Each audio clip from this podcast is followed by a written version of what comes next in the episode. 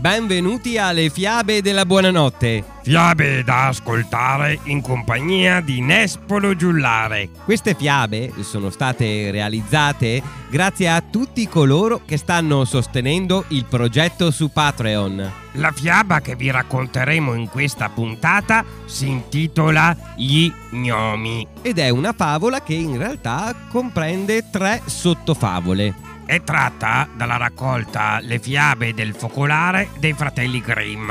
Ascoltatela attentamente perché anche questa fiaba ha un grande insegnamento nascosto tra le parole. Nespolo, eh. E qual è questo grande insegnamento? Non lo so, Michele, nessuno lo sa. Il grande insegnamento è quello che ognuno di noi può cogliere. Ah, iniziamo con la fiaba? Vai, iniziamo.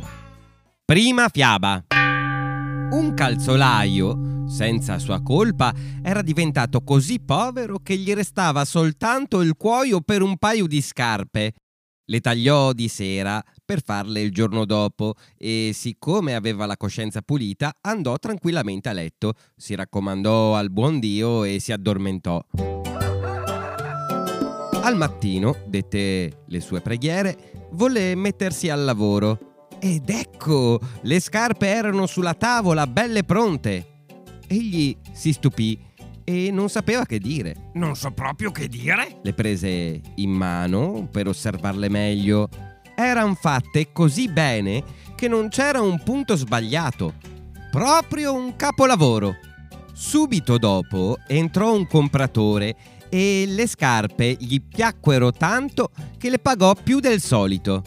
E con quella somma il calzolaio poté acquistare il cuoio per due paia di scarpe. Le tagliò di sera per mettersi al lavoro di buona lena il mattino dopo, ma non ce ne fu bisogno. Quando s'alzò, le scarpe erano già pronte, né mancarono i compratori che gli diedero tanto denaro da acquistar cuoio per quattro paia di scarpe. Di buon mattino trovò pronte anche queste e si andò avanti così. Quello che egli tagliava la sera, al mattino era fatto, sicché ben presto egli poté di nuovo comprare più che discretamente e finì col diventare un uomo facoltoso. Ora accadde che una sera, verso Natale, l'uomo preparò tagliate le scarpe e, prima d'andare a letto, disse alla moglie: «Cosa ne diresti se stanotte stessimo alzati per vedere chi ci aiuta così generosamente?» La donna acconsentì e accese una candela. Poi si nascosero dietro gli abiti appesi negli angoli della stanza e stettero attenti. A mezzanotte arrivarono due graziosi omini nudi. Si misero al deschetto, presero tutto il cuoio preparato e i loro ditini cominciarono a forare, cucire, battere con tanta rapidità che il calzolaio non poteva distoglier lo sguardo per la meraviglia. Non la smisero finché non ebbero finito, con le scarpe belle pronte sul deschetto. Poi, svelti, se ne andarono saltellando. La mattina dopo la donna disse: «Gli omini ci han fatto ricchi! Dovremmo mostrarci riconoscenti. Vanno in giro senza niente indosso e devono gelare. Sai, cucirò loro un camicino, una giubba, un farsetto e un paio di calzoncini. E farò anche un paio di calze per ciascuno. Tu aggiungici un paio di scarpette». L'uomo disse: «D'accordo». E la sera, quando ebbero finito tutto, misero sul deschetto i regali al posto del cuoio e poi si nascosero per vedere che faccia avrebbero fatto gli omini. A mezzanotte arrivarono saltellando e vollero mettersi subito al lavoro, ma invece del cuoio trovarono quelle graziose vesti. Prima si stupirono, poi dimostrarono una gran gioia. Le indossarono in fretta e furia, se li lisciarono addosso e cantarono: «Non siamo ragazzi lustri e fini, oh, basta fare i ciabattini!» Fecero capriole e ballarono e saltarono su panche e sedie. Alla fine uscirono dalla porta ballando. Da allora non tornarono più, ma il calzolaio se la passò bene finché visse ed ebbe sempre fortuna in tutte le sue imprese. bella questa fiaba!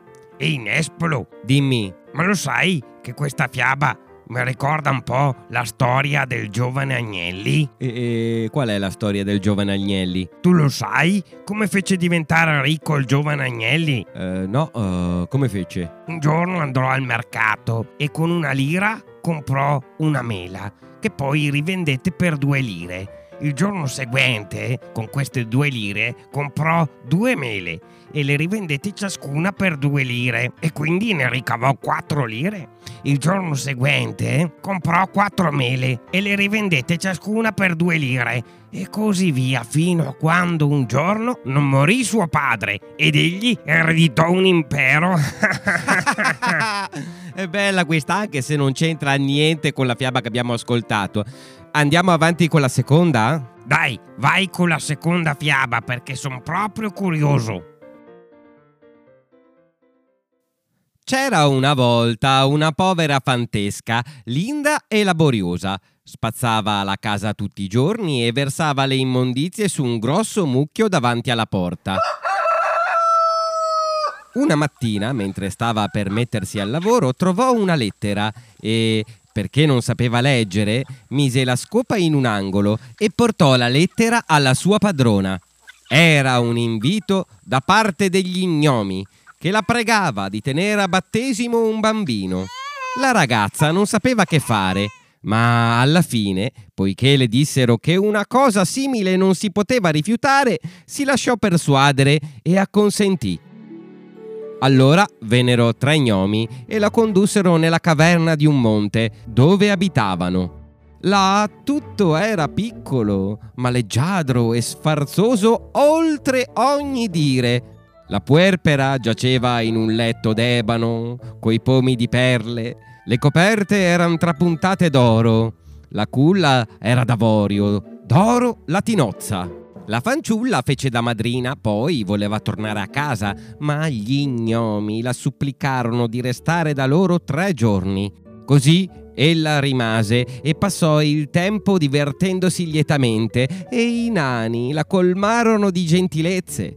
Alla fine, quando si mise in via, le riempirono le tasche d'oro e la ricondussero fuori del monte. Quando arrivò a casa, volle rimettersi al suo lavoro, prese la scopa che era ancora nell'angolo e cominciò a spazzare. Allora, dalla porta uscirono degli sconosciuti che domandarono chi fosse e cosa cercasse. Chi fosse? Cosa cercasse? Non tre giorni, come aveva creduto, ma sette anni era rimasta nel Monte dei Nani e nel frattempo la sua antica padrona era morta. Quindi mi raccomando, se, se un nano vi invita a, a, a fare da madrina o da padrino a un battesimo, fate attenzione.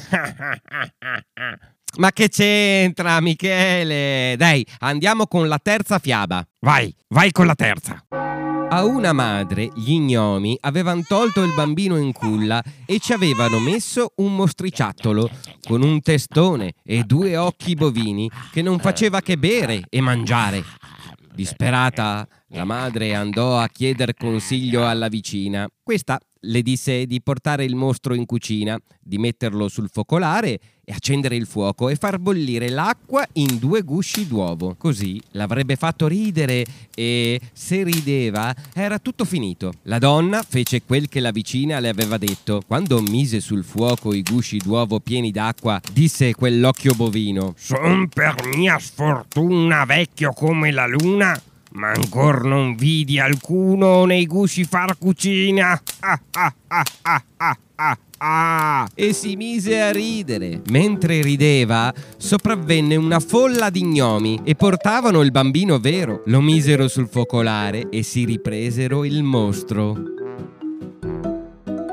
Che bizzarre queste fiabe antiche! Sono proprio un po' magiche, no? Forse sì e forse no. E se ti piacciono e se ne vuoi ascoltare delle altre, sostieni anche tu il progetto su Patreon. Con il tuo piccolo aiuto potremo produrre nuove fiabe. Scopri come fare sul sito w w w punto nespolo giullare punto it. Grazie per averci ascoltato e vi aspettiamo alla prossima fiaba.